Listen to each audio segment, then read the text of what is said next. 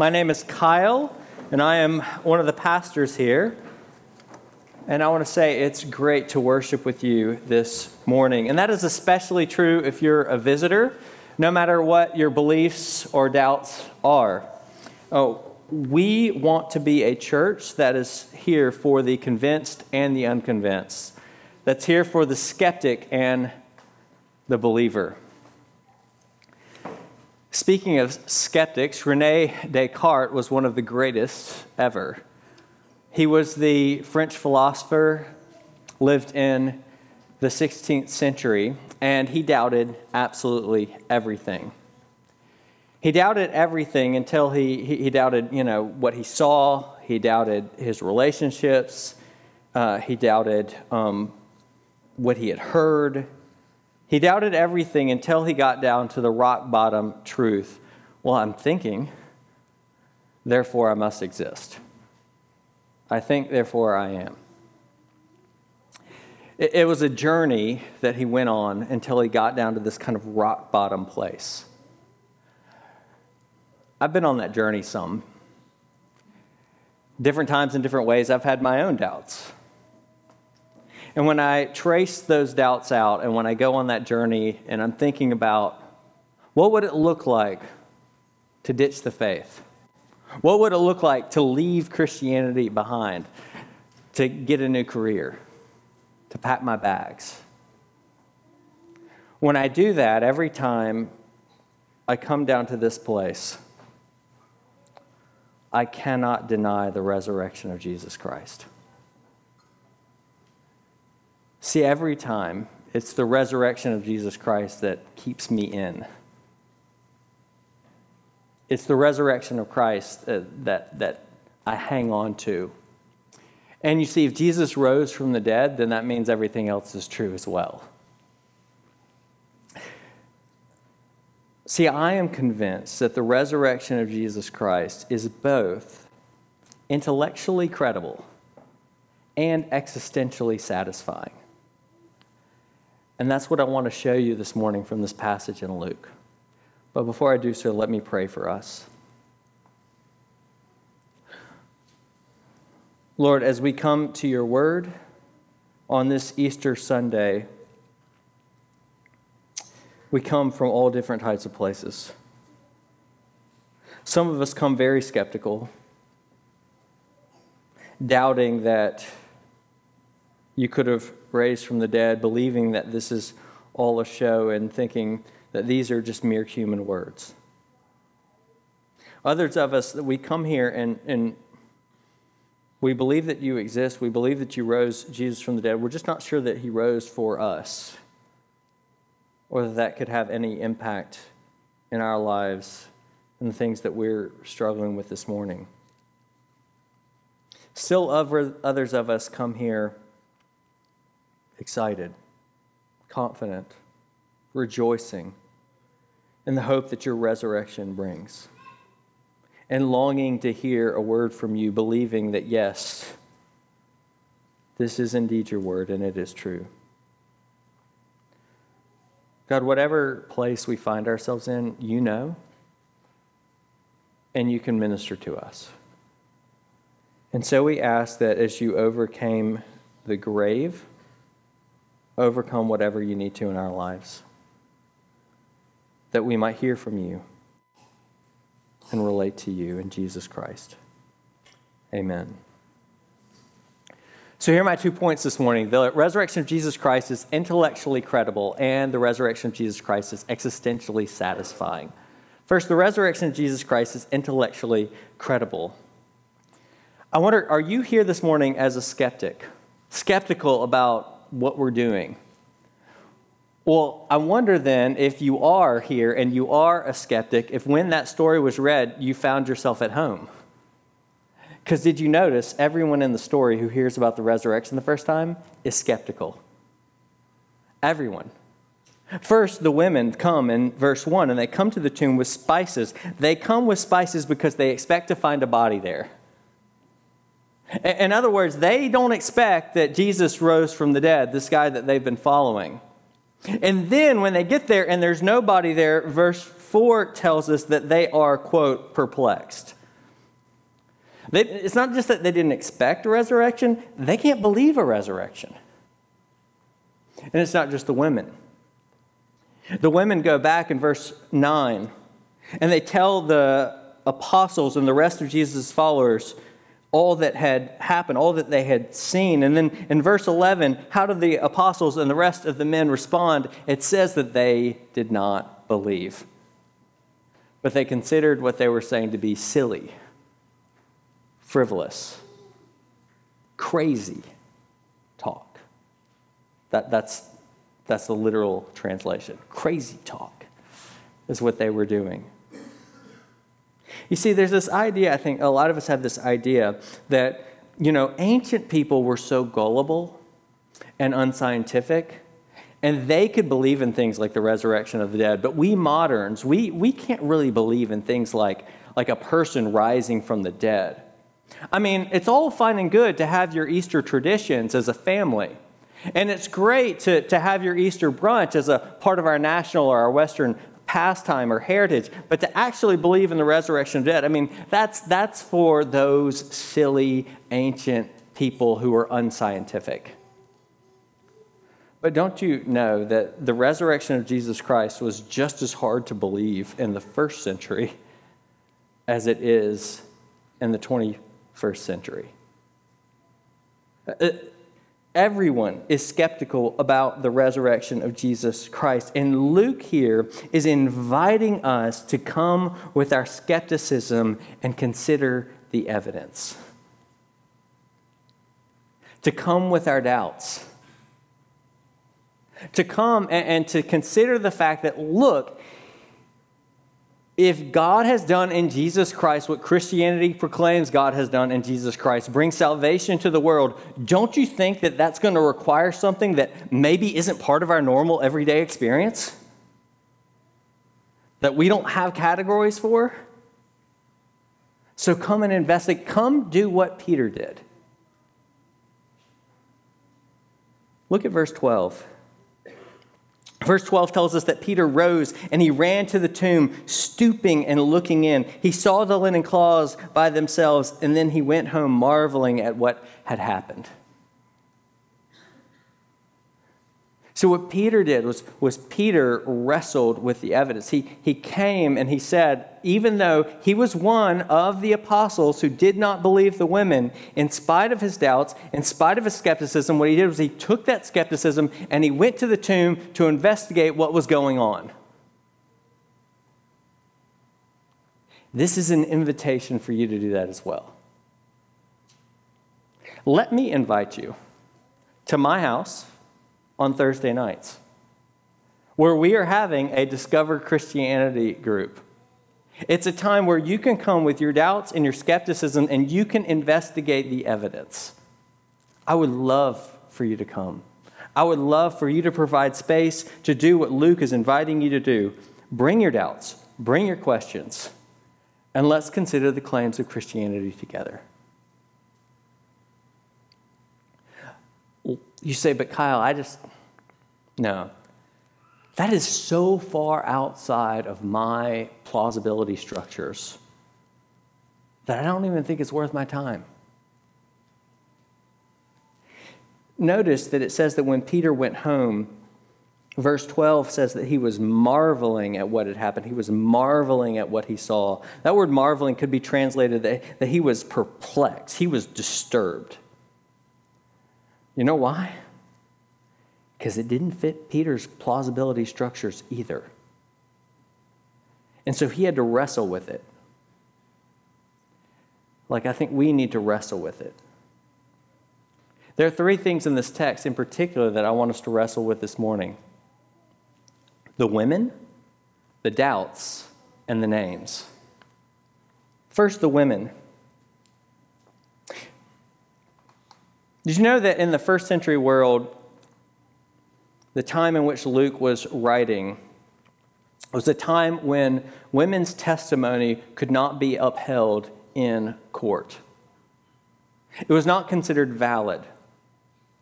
You see, unfortunately, in their day, just like throughout much of history, women were not listened to.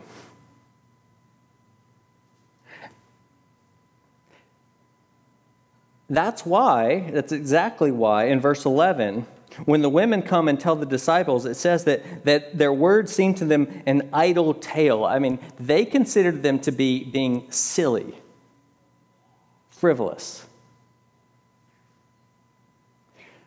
So that's the world in which Luke is writing.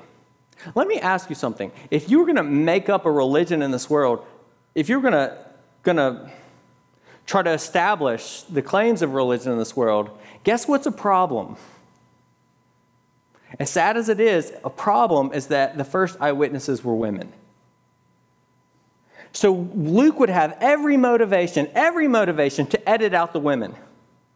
And he would have no motivation to keep them in here as the first eyewitnesses because that would immediately be seen as a, as a way to discredit any of the things that he's saying and any of the things that he's trying to put forward.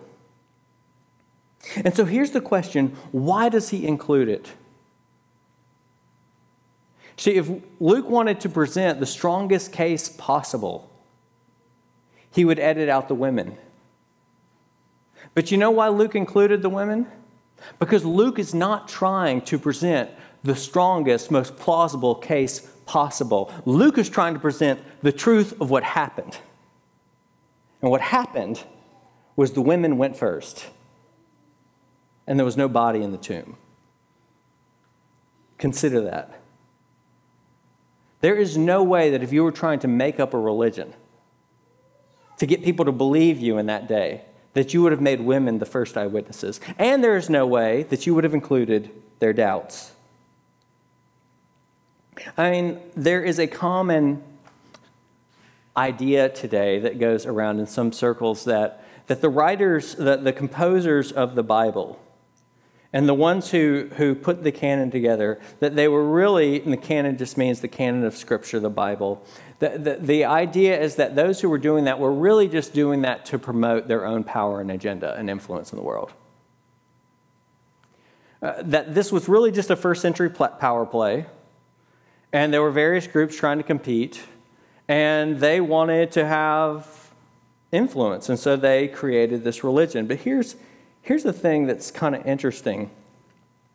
The people who allegedly were trying to promote their own power and influence and make themselves look good, if you read the story, they don't really come off looking very good. Like the whole time they're failing, left and right, and not believing. And they say here that none of them expected to Jesus to rise from the dead, even though he told them that he was going to be crucified and raised from the dead. They also admit that when they actually saw the evidence for the first time, they were perplexed and didn't believe. And that was true of the women in verse 4 as it was for the men in verse 11. It's true for everyone in the story. I mean, if you were going to try to fabricate a religion, you would not make, based on your own credentials, you would not make yourself look like a dim witted knucklehead. I mean, does, does everybody remember when Brian Williams, the most watched evening news anchor on American television, remember when he got shot down in that helicopter in Iraq in 2003? You remember that? Well, that's what he said happened, but it didn't. And the truth came out. Now, why would anyone be motivated to say that they were shot down in a helicopter when they were doing, by enemy fire, when they were doing coverage in Iraq in 2003? Well, they would say that because that would promote their own heroism and therefore credentials so that you would listen to them. Right? That's why you fabricate a story. You know why you don't fabricate a story? You don't fabricate a story where you were uncourageous, where you were confused, where you're dim witted and foolish. So, why did they include that in here? Because it was true, because it happened. And it's not just that they include the women and the doubts that should perplex you, cause you to wrestle a little bit, but it's also that they include the names. Look in verse 10. Verse 10 Luke names three women. He doesn't just say women generally, but he says Mary Magdalene, Joanna, and Mary, the mother of James. And, he doesn't just say their names, he, he says, he, says he, he distinguishes Mary, Magdalene, and Mary, the mother of James, because there were lots of Marys in that day. Like 50% of the women were named Mary. Did you know that? I know.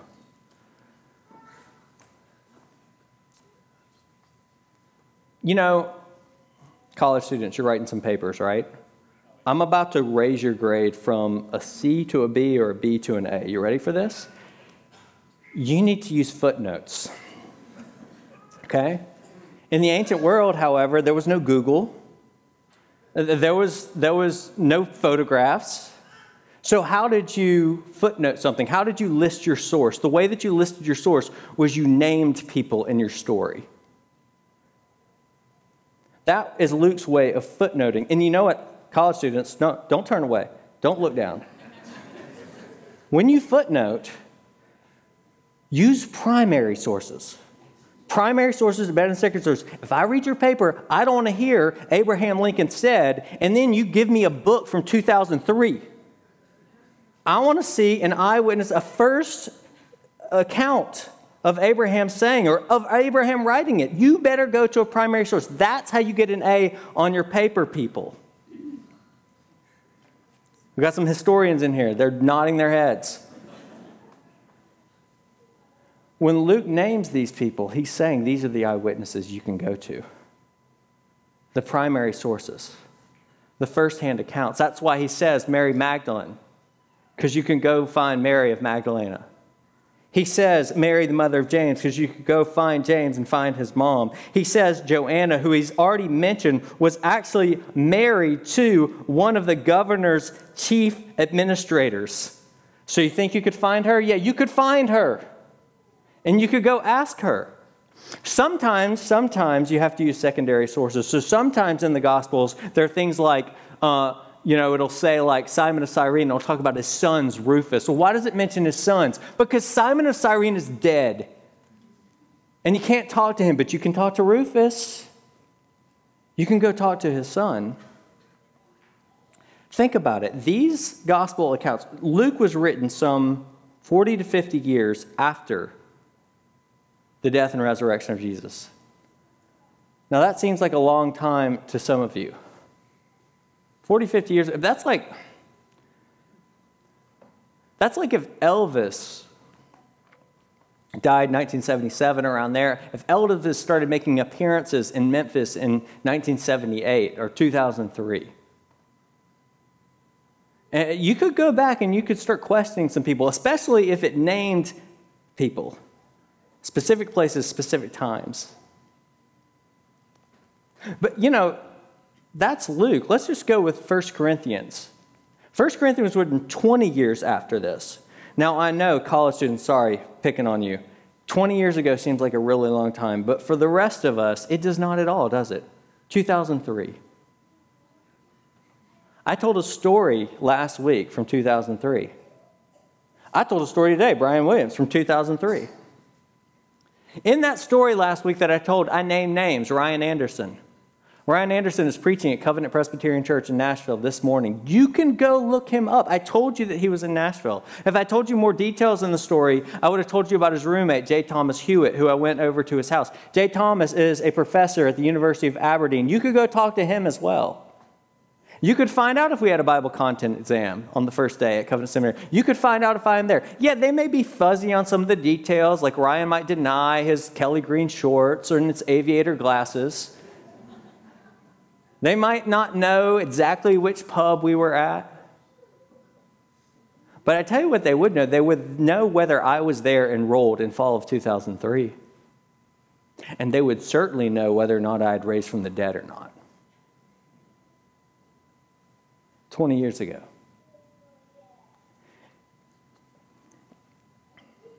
If you were going to fabricate a religion, which I don't recommend, but if you were going to fabricate a religion, and the religion that you were fabricating was based upon, you said that that religion was, a revela- was based upon a revelation of God that was applicable to all people, at all time. Let me tell you how to do it. You ready? I don't recommend this. It's like one of those things.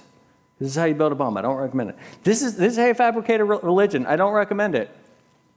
You make sure that that revelation happens in private, like Muhammad did, out in the desert somewhere where no one could witness it. No one could verify it or falsify it.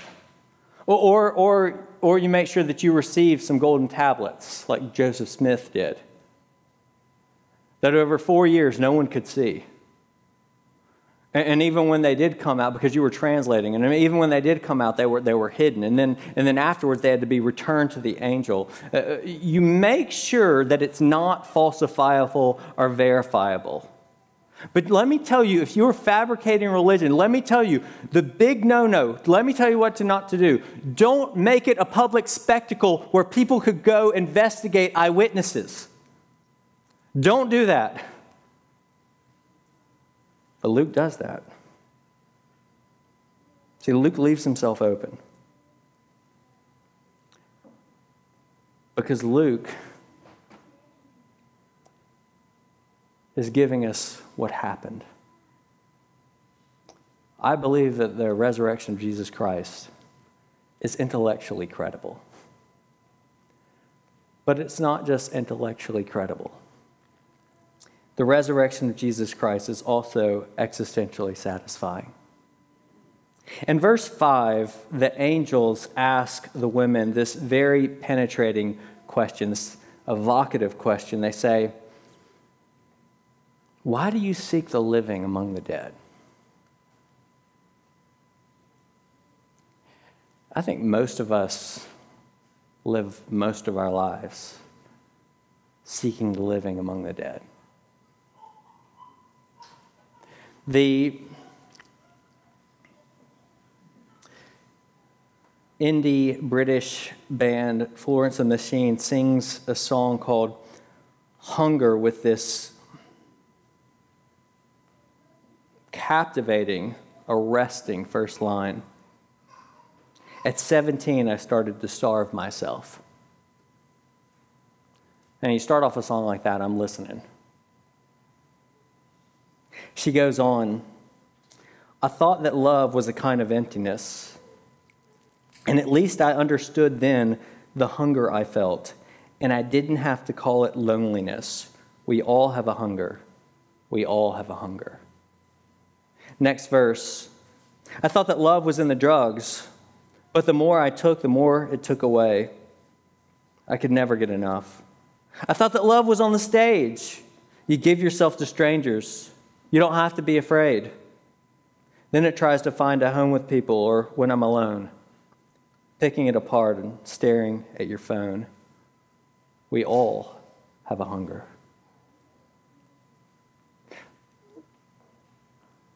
The lyrics,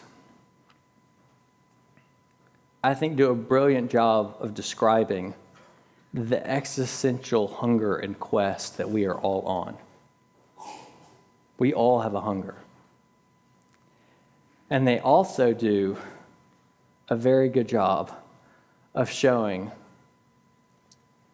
that we try to satisfy that places that hunger for life in places that only bring death. I thought that love was in the drugs, she says. I thought that, that, that love was in the drugs and that they would give me life, but the more I took, the more it took away. The more I took the drugs, the more they brought death. Why do you seek the living among the dead? I, I thought that love was on the stage. I thought that I would find my satisfaction there. I thought there I would be quenched of my hunger. I thought that it was on the stage and I would get approval and be comfortable with people and people would love me, but I didn't find it there. It, it, it, she even talks about how, how when we stare at our phones, we're on this quest for satisfaction. Scrolling. Why do you seek the living among the dead? Let me ask you a question. Have you ever finished a scrolling section, session and felt alive? Have you ever finished a scrolling uh, session and felt satisfied? Why do we seek the living among the dead? There's this very honest and sad line in the song where she says, We never found the answer, but we knew one thing we all have hunger. We never found the answer. And that actually might be the answer to the angel's question Why do you seek the living of the dead? Why do you seek the living of the dead? The reason we seek the living of the dead is because we don't know what we're looking for, and we don't know where to find it. That, that we are looking for life, and we don't know where to find life. And so we're looking in all these places of death. But what the angel is saying when he says, Why do you seek the living among the dead? It, it, what's behind that is saying, Don't you realize that what you're seeking is the living one, Jesus Christ? He's the one you want, He's the one who satisfies. See, what we are looking for is Jesus, the living one. We hunger for the one who will put an end to our sin. Verses 6 and 7 go on. The angel goes on. He is not here, but is risen. Remember how he told you while he was still in Galilee that the Son of Man must be delivered into the hands of sinful men and be crucified on the third day. Rise. Notice that the, the angels, these gleaming messengers, which other gospel calls angels, notice that they, they point them not simply to the resurrection of Jesus, but back to his death. And not just death, but death by crucifixion.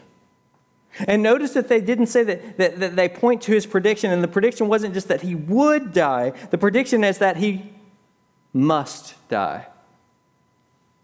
This isn't just something that, that would happen, but that it must happen. Why must it happen? Well, it's very important to realize that crucifixion was a death of a criminal.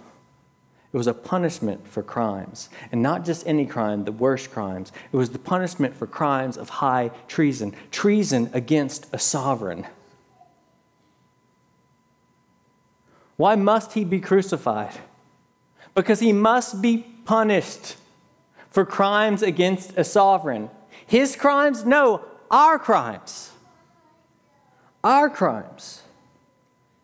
You see, I think we all deep down have the sense that the world needs to be set to rights, that there needs to be justice in the world, that justice must be done. But let's be honest. What if we were to play the movie of your life here this morning? Everything that you've ever said, thought, done. And what if in that movie we even had someone do a voiceover? Like, David Attenborough or something like the guy who does the, the, the, the voice on the like the planet. I don't even know the name. I'm coming up with this on the spot. If that guy did the you know your voice like and, and they did the but the voiceover was of every thought you've ever had. All the time. Who wants to watch that movie? We all do. But you don't. And I don't know if my movie's playing. See, the reality is we know that in the court of public opinion, we would be condemned, we would be canceled. We know that in the court of our own standards, we would be condemned. And how much more so in the court of God's? And I think what we long for is for justice. But we know that someone needs to take away our sin. We know that someone needs to take our movie and they need to edit it. That's why he must be crucified.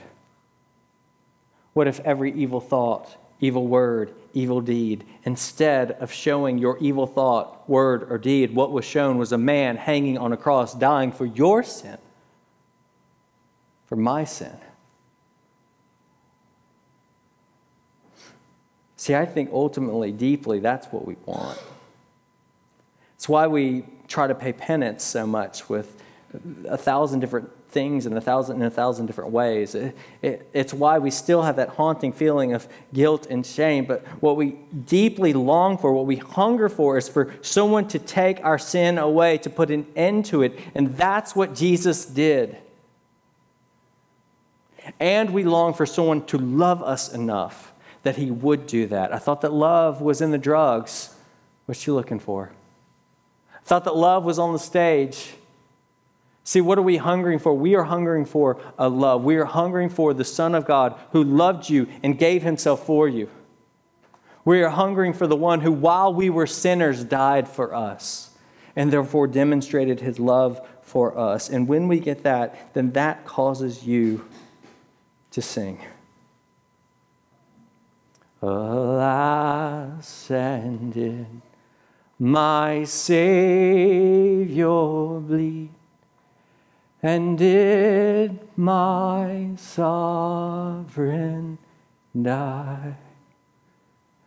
Would he devote that sacred head for sinners such as I?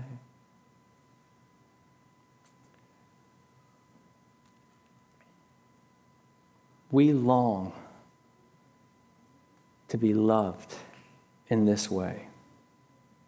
We hunger for one who will put an end to our sin, and we hunger for one to restore and recreate everything that has been lost and broken. I want you to look at verse 3. Luke makes a big deal about the fact that when the women come to the tomb, they did not find Jesus' body.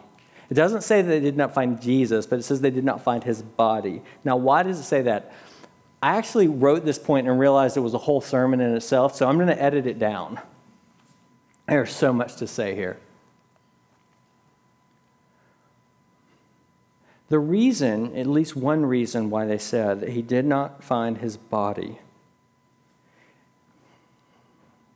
is because when Jesus suffered the ravages of sin, that happened in his body. All the suffering that Jesus experienced was in his body. Even his emotional suffering came out in broken capsules in his body. You see, we are psychosomatic unities. There's a very important book that was written in the last 10 years called The Body Keeps the Score. Part of the premise of that book is what it's saying is that when we have traumatic experiences, they get lodged into our body, even if that's emotional trauma. And if we have physically traumatic experiences, guess what? That gets lodged into our psyches. Because we are a psychic, a psychosomatic unity. That's what it means to be human. To be human is to be embodied. You don't just have a body, you are a body. You don't just have a body, you are a body. And who is Jesus? Jesus is the human God became when God decided to become a human. And that means Jesus was a body. And for Jesus to be restored, for Jesus to go on, really go on and be redeemed, his body must be redeemed. Here's why this is important. What it means is that in the resurrection of Jesus Christ, God offers not just a consolation, but a redemption. Let me explain what I mean by that. There's a story about a man named Job. He lost his kids at the beginning of the story, suffered greatly, lost his wife. At the end of the story, he gets new kids, he gets a new wife. Do you know what that's called? Consolation. That's not redemption. You go to, one time we, um, was trying to think of a good illustration of this. I'm sure it's happened to you one time. You order something and you pay for it, and then they bring you something else. And when they bring you something else, they say, Well, it's of equal value. That might be the case. And that's a consolation. But that's not what I ordered. And that's not what I want. And ultimately, what we all want is a restoration of what has been lost and what has been broken. I don't want a new child who died. I want my child who died. We had some major losses this year. We had some beloved members of this church die. I had a major, I had friends who had a major loss. He had his daughter killed last week. He doesn't need someone like his daughter to be raised from the dead. He needs his daughter to be raised from the dead. And what this means, what this is saying, is that, that when God raises Jesus' body, he's saying that all the places that sin has ravaged in this world, and that comes out physically in all of creation, it's saying that God can restore those things and redeem those things and will redeem those things. That's the beauty of the resurrection. And that's what we long for. Consolations are nice, but we want redemption. And the resurrection of the body means redemption. That's what we want. It also means this if Jesus is bodily raised, then it means that what you ultimately can have with God is a personal relationship and not just private spirituality or a public ritual. How do we relate to others in the world? Through your body. We talk about disembodied stuff during COVID and all that things. Nothing is ultimately disembodied. If you talk to somebody through the internet, you type with your hands and you read with your eyes and you see them on Zoom with your eyes. Every form, every form of communication between us and the world is embodied. There's no way around it. Now, some are less embodied, some are more embodied, but they are all embodied. Because the only way that we can relate to one another and to the world is through bodies. And guess what? God took on a body and raised that body so you might relate to Him forever. So that you might see Him with your eyes and hold Him with your hands, and that He might hold you. You see, when you go to the grave of someone, what you relate to is a memory. And a lot of us, we relate to God like that. We start to relate to God as an idea, as memory, as doctrine. No, Jesus is a person who is embodied and alive. And so when you come to the table later, He put on a body and gives you His body so that you might commune, not with an idea or a doctrine or, or, or some kind of private spirituality or just doing a public ritual. No, He calls you to commune with Him, His person. And He gives Himself to you. Jesus is alive. So let's commune with him. God, we ask that you would convince us of your resurrection and cause us to live in light of it.